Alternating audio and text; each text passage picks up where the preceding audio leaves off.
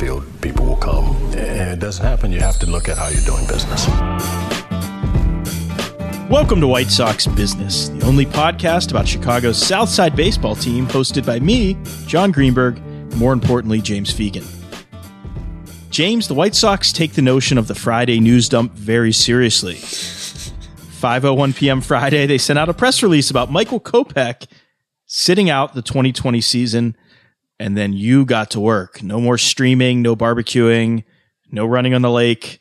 You're hunkered down on your phone why is Michael Kopech sitting out this season in 20 um, minutes or um, less? The perfect storm of reasons, I guess. Um, I would say that I I mean fundamentally nothing that he his camp expressed concern about is an overriding factor without the pandemic. Like that uncertainty about it and while he's not medically high risk himself, the concern about maybe spreading it to others or, or people close to him who could be vulnerable all that creates this, and the fact that you know with you know testing screw ups going on, you know, in Houston and with the Cubs this morning, and delays in LA and and uh, DC and, uh, you know whatever the Diamondbacks are doing to third party labs to try to get through the backlog. All this lingering uncertainty about the season is kind of that's kind of raising it to the level where maybe smaller issues can put him over the edge of saying, I don't want to do this, or I, I think it's better not to do this.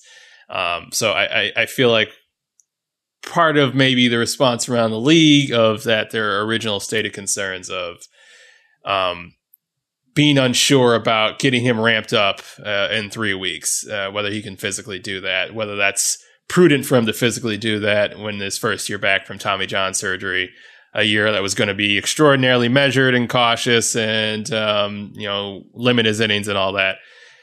That that is something that has been met around the league with like is that really not something they could have worked out um, with the team? Is that really not something that they could have mapped out some plan for? They obviously are very high on Kopech. They wouldn't if he really thought like you know I can't work in a bullpen role I can't you know pitch every other day and um, you know recover that quickly why couldn't they have worked out something like that? And yeah, that, would be a, a, valid comeback, but it's uh it's part of the full menagerie of concerns. And the other one was not having that uncertain role was something that he, um, you know, that his uh his, his group kind of um specified as something they're worried about that he they wanted him on that every five day schedule, um, and, and the, just be able to kind of map out what he was going to do and how he's going to recover and they weren't sure that that was going to be um, the case in this kind of shortened season. If that was even something the White Sox would be in position to to guarantee him.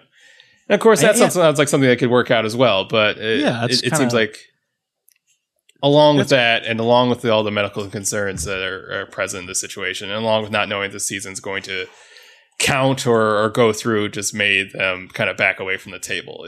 Is what was presented to me. Yeah, the, I guess the thing that surprised me a little, and I'm not, you know, criticizing him. I think, you know, MLB rightfully so is letting people sit out or opt out. He's not in the opt out category because he's not high risk. Um, so he's not going to get paid. He's not going to get service time. He loses in this situation. You know, as much as the the, the White Sox needed him as a starter or reliever or however they wanted to use him, he's he's definitely losing in this. So that's why I was a little surprised because you know, there's a lot to gain just from trying it, I guess. And the fact that he didn't pitch last season, I know from reading your stories and, and, even talking to him very, very little how serious he is and how competitive he is. He's not one of these guys in the back end of his career.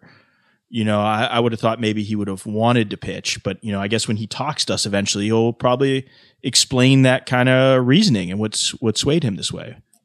Yeah, and that's something that um, you know, given the fact that no one's really going on the record right now, is that they kind of want to leave him to um, explain it when he kind of comes back. Um, you know, there's not like some guarantee or, or, or, like some line in the sand of like I'll comment on it now, but they're kind of expecting, knowing Michael Kopech and how he has been with the media since coming over to Chicago. We're expecting that you know whether it's Sox Fest or whether it's spring training, there's going to be a, a, moment where he kind of explains everything. Uh, well, I'm kind of diversion, but there, there's a little bit of skepticism that there will be a Sox Fest this year in a kind of reasonable form. But right, there's expecting that when next season comes around, that there will be he'll probably be very detailed and exhaustive in his accounting of, of all his reasons going into it. And it could involve a lot of things and maybe some things that haven't been stated yet, but they don't, they felt like he presented everything to them um, that he wanted to about why it wasn't work and they were going to support him to it. And, you know, the big line that's been over this weekend is that they don't really want to speculate about it further. And they don't want to kind of bring in anything about his history and kind of lead to um, people to kind of place upon him reasons they think he might have done it based off their perceptions about Michael Kopech. They want to just kind of leave it as, um, you know, his, camp has put out the reasons they put, and you know he'll he'll put out his own statement in, in due time. But we don't want to project upon him uh, things unfair, like uh, you know the fact yeah. that he's. Uh, well, let's go into that. You can lead into um, it. All right, uh, let's lead into that. So, and first off, the idea of um, that everyone's just going to not speculate and be quiet. It worked really well with the Derrick Rose injury. I can say, um, you know, from covering that mess and showing up every day, wondering if he was going to talk before the game, and then uh, that blew up tr- just dramatically and ruined Derrick's reputation in the city.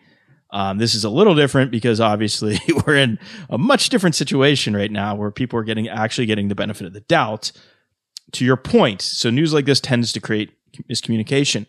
White Sox pitching coach Don Cooper, who is, you know, our greatest ally, as a quote, you know, from reporters, I can't get enough Coop.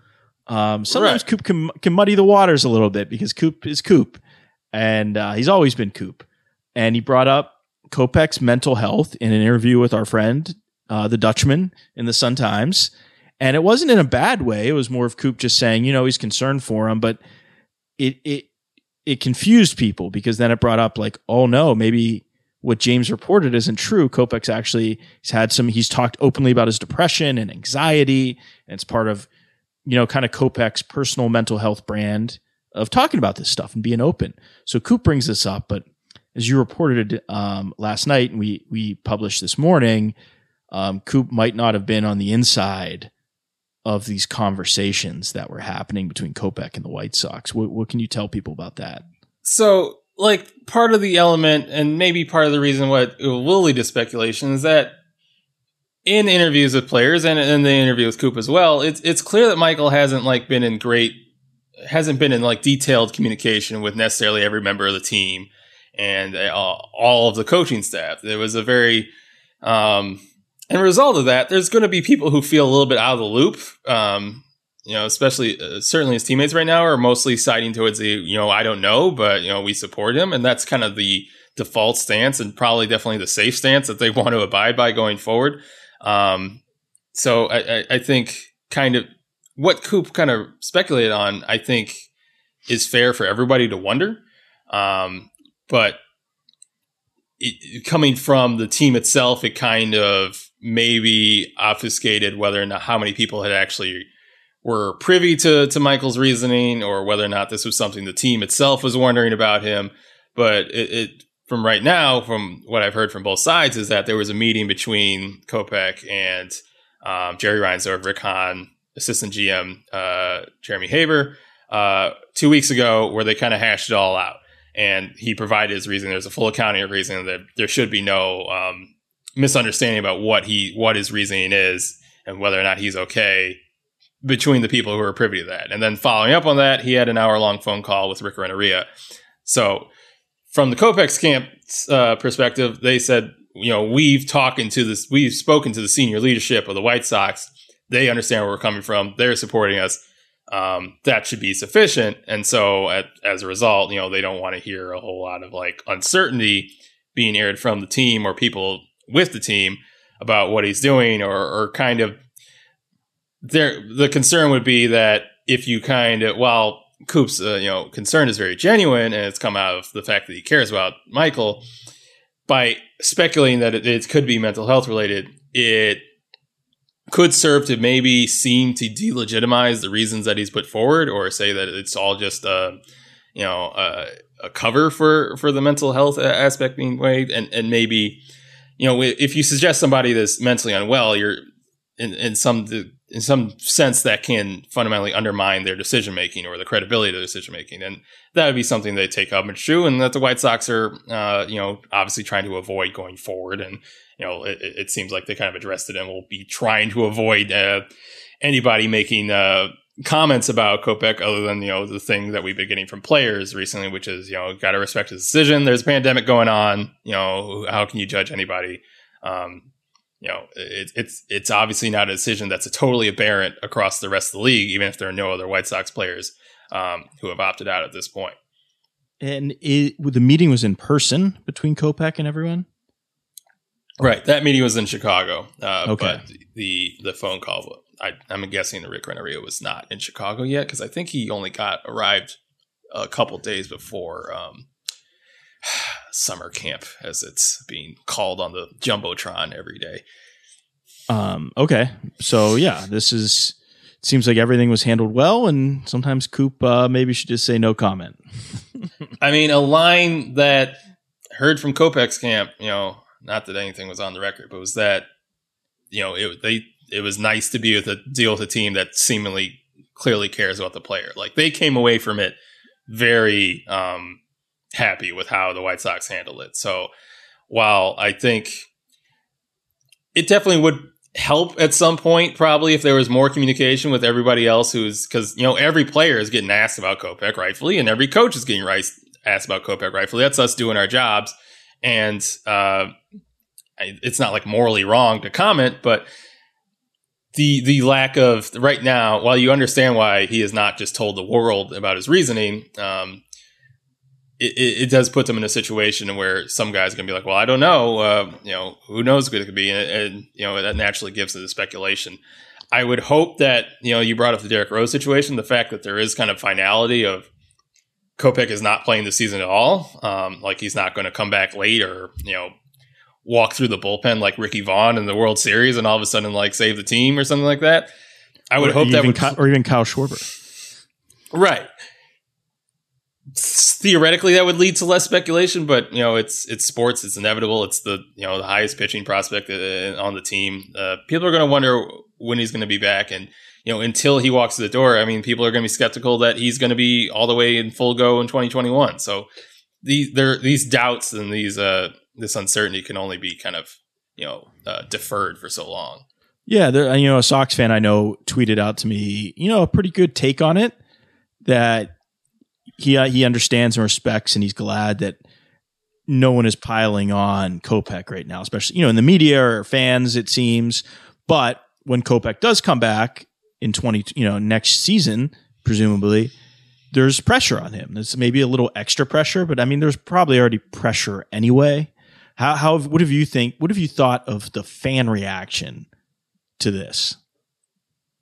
I would say the loudest voices are probably pretty supportive. I mean, everyone really kind of rallied around him during like all of his kind of public uh, sharing of what he was going through at Sox Fest. I feel like the wave of um, kind of progressive thought towards how athletes are treated in terms of you know really trying to be more cognizant of them as human beings and, and um, encouraging them to admit vulnerability and the, the mental strain of their roles um, that has kind of coalesced into making Kopech kind of the White Sox avatar of that front but I think there's inevitably some element of the rah rah you know tough it out you know hyper masculine um, you know, those people are sports fans too. Um, and certainly a, lot of them are White Sox fans.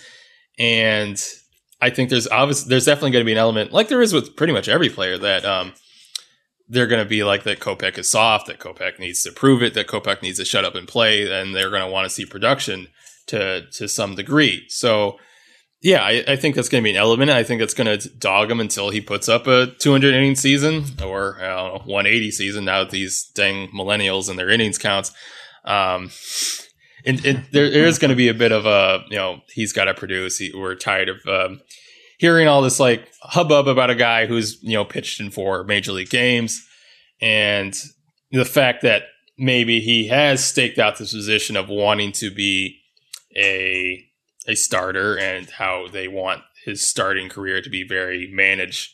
That's going to put a lot of onus for him to produce and show that it's worth it, and that the White Sox commitment towards um, honoring his long-term career wishes and developing him in the certain way that they both envisioned. Uh, you know, you're going to want to see the fruit of it at some point in time.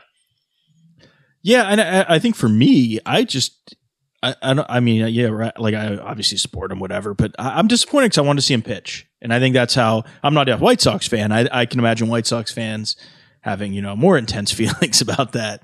I just want to see him pitch. I mean, that's kind of why we do this. We like you know as much as the the backroom stuff is interesting and readers like it and we like it, and that shows your reporting chops.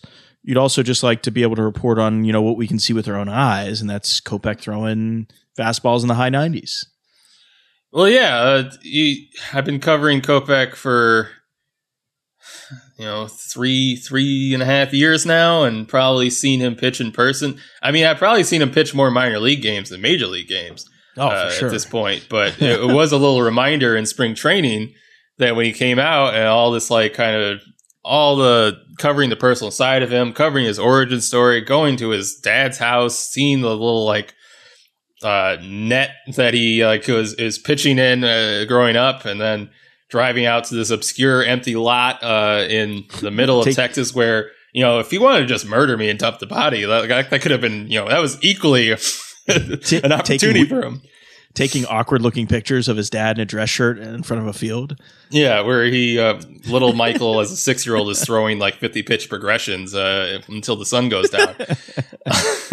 to see him go on spring training and like throw 101 in like his first outing, it's like, oh, that's why we're doing all this. I kind of forgot. I thought we were just doing it to doing it, but we're doing it because not just a character actually, in your story. right. This guy's like actually an elite talent.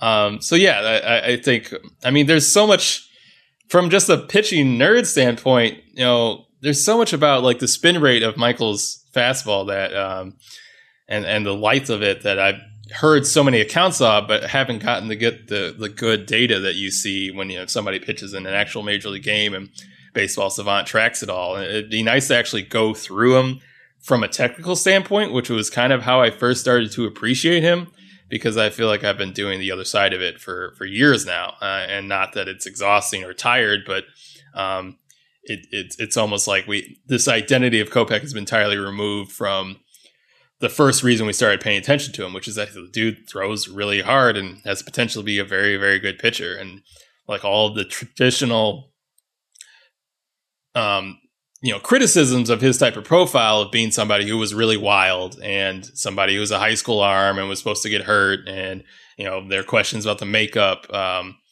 and when he was getting drafted. You know some scouts still text me derisively guys who scouted him when he was 18 like oh I, I knew he wasn't gonna you know produce. I knew off the field stuff was gonna get him. There's still a chance I think he still has the ability that he's really gotten past most of that if we can just have a non pandemic season for him to kind of beat all these odds that were supposed to fell him, it would it would it would be a good story. Hey listeners, producer Cam here. Look, I probably don't need to tell you this, but just to be safe, I'm going to tell you smelling good is really important. And that's where Hawthorne comes in. Hawthorne offers an array of great smelling products designed just for you. Take a quick and easy two minute quiz, and Hawthorne will lay out an accompaniment of great products, whether it be their two colognes, one for work and one for play, shampoos, deodorant, the whole enchilada. And guess what? Hawthorne is totally risk free with free shipping and free return. So make sure you check out Hawthorne today at Hawthorne with an E, H A W T H O R N E dot co, not dot com hawthorne.co and use the promo code athletic to get 10% off your first purchase. That's hawthorne.co and use the promo code athletic to get 10% off your first purchase. That's hawthorne.co. Back to the show. All right, so we know Kopech's not pitching. Who is going to fill the role? We didn't know exactly what his role was going to be, and that's obviously part of the the whole thing we've been talking about from his camp. But the White Sox have some starting pitching depth they like, but it's you know none of not a lot of sure things once you get past the first couple guys. Uh, once you get past Giolito and Dallas Keuchel, how does the rotation shape up after those two?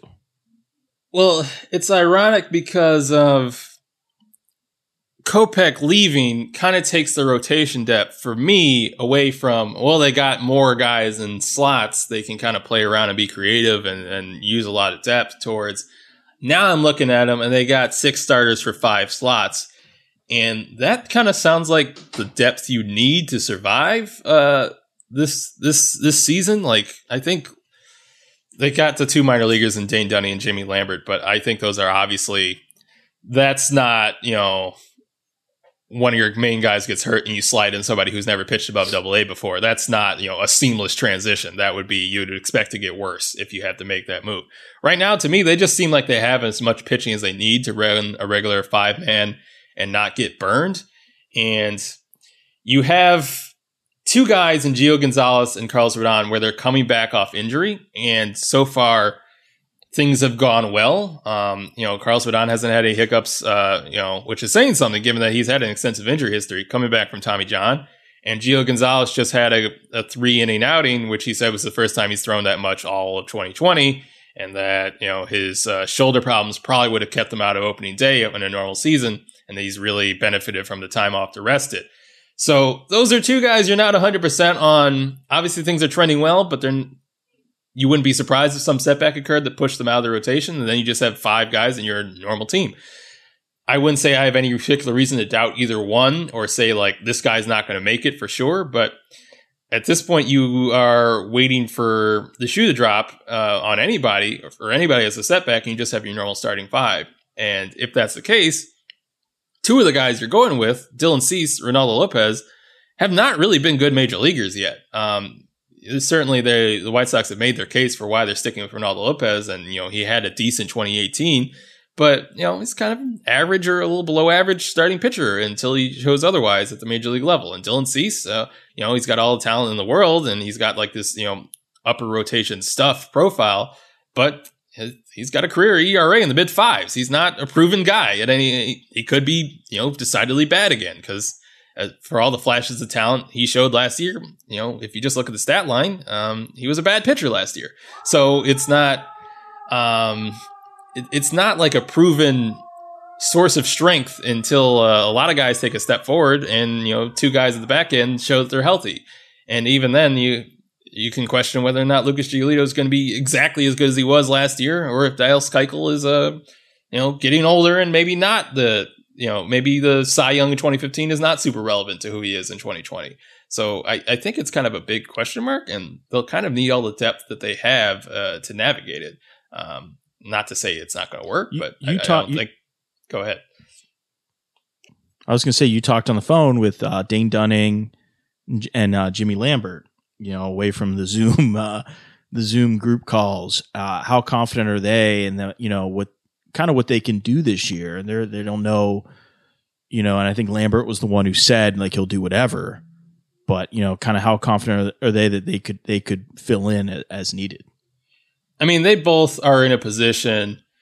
It, it's it definitely speaks to the because they're both coming off Tommy John as well. They both have not pitched in a live game since they had surgery, but they're both in a position where they're projected back end guys. There's really not a guarantee that there is a spot for them. It's not like the organization's just going to clear the way to make sure that Jimmy Lambert and Dane Dunning have rotation slots, and they also, given that there's no minor league season, this is their opportunity to pitch is to make the team and this is their way to make a major league debut and they're both 25 and it's not exactly like you know every every prospect's going to be a year older than they seemingly should be next season uh, for the levels they're at but it, it this is their opportunity. So both of them said that they would pitch wherever. I mean jimmy lambert was more outright like look i, I can look at the depth chart and i don't think i'm going to start for this team but i'll i'll pitch out of the bullpen. And dane dunning was more like yeah i do whatever. Dane dunning uh pitched as a reliever in college because that Florida team, uh, I guess, was as stacked as this current White Sox team was. I, I mean, I think AJ Puk was like the uh,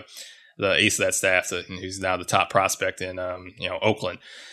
So they're they're both uh, trying to campaign for basically the, the like the the the uncertain role of getting used as a multi inning relief guy and maybe pitching again two days later. They're signing up for that because they see that as their shot. Um, not to kind of draw two direct comparisons to another player who maybe not be willing to do that, but they are. Uh, and I think looking at the White Sox bullpen, not to besmirch it too much, but it, it's not like they're tossing in, you know, it's not the Yankees bullpen. It's not like five, you know, guys who are all could be closers um, competing for it. I think that would add, uh, you know, some good dynamic to them and the fact that they're going to be carrying four extra guys start the season. Why not carry some guys who can, uh, you know, give you multiple innings out of the bullpen, um, not knowing how the season is, is going to wrap up? I, I, think it would be more exciting than, you know, carrying Ross Detwiler or, uh, or some of their, you know, veteran NRIs that they're bringing into the second site. Uh, why not give the prospects a chance to, to show that they can add value? I think them being really good right off the bat is probably um, provides a better chance to have the White Sox be better than expected than you know just going with some veterans or you know uh, putting Carson Fulmer on, into a meaningful role because he's out of options. All right, let's enough pitching. Um, just for the next couple minutes, I want you to rave about Luis Roberts uh, tripping out of the box home run like the yokel that you are. Um, well, mostly, I I may have you know inter squad baseball is a joy and a treasure and it's a privilege to be in the ballpark, but maybe I was transcribing while during this point of the game. So I hear like the loud contact and I start tracking the ball, and then I like hear that uh you know like some sort of chatter some sort of like yelling. I wouldn't say it was like yelling or screaming but like you hear some talking that indicate that something has happened at home plate. And i look over and luis robert is on his ass in the batter's box. And i think like for a second like holy crap he's hurt. Then i just watch him like blow out his achilles uh live. That's going to be something but then he dusts himself off and starts trotting to first base and i look up and i see that the the ball that he hit is like clattering into the seats and at that point, I look back to like Carlos Rodon, who's like just tossed his glove and is looking. He's like talking to Robert as he rounds the bases, like, "How did you do that?" And so I'm trying to figure out what happened, and uh, it's essentially that Robert fell over while he hit the ball. But I found his explanation kind of more jaw dropping than even kind of the moment, which was just confusing. Which was essentially that Carlos Rodon, you know, guy who throws 50 sliders a game if you let him, he was looking for the slider. He's looking for a pitch um, outside and off speed. He gets fooled, and Carlos Rodon is busting him inside with a fastball. Now, when guys get fooled um, on off speed and maybe realize it, maybe they have a, lot, a little opportunity to like slow up their swing and reach out and poke the ball. It looks a little funky, but you know they they have the the extra half second to to adjust and make contact.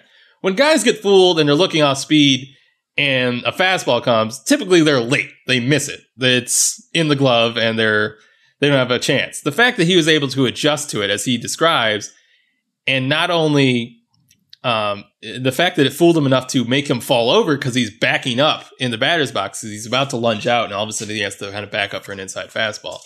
To that not only make contact, but hit it 400 feet to center while falling down. That's insane to me. And that seemed insane to everyone. The, it seems insane to me. And the fact that the, everyone else on the field, all these trained professionals, reacted in the same way kind of made me feel like, yeah, we're seeing something extremely unusual that he's able to do that. Obviously, I think the most successful version of Luis Robert is not getting fooled by fastballs, uh, but hitting them in stride. But the fact that he has that physical recovery uh, ability, um, yeah, that, that, that's that's why they gave him a lot of money. Do they, they got to start letting you guys sit in the outfield instead of uh, lingering, you know, by the the dugouts. Yeah, that's the one place that's uh, off limits. I don't know why. I don't see how we come in contact with uh, anybody out there, but maybe they think we'd sneak into the bullpen or something. All right. Good stuff, James. Busy week uh, already for you. Now the week just started. So we'll keep up the good work. Um, thanks for listening, everyone, to White Sox Business. Please leave us a like, comment, rating on Apple, Spotify, wherever you listen to your podcasts. If you're not already a member of The Athletic, you can save 40% off your first year by visiting theathletic.com forward slash Southside. It's all one word, Southside. Our business is done here.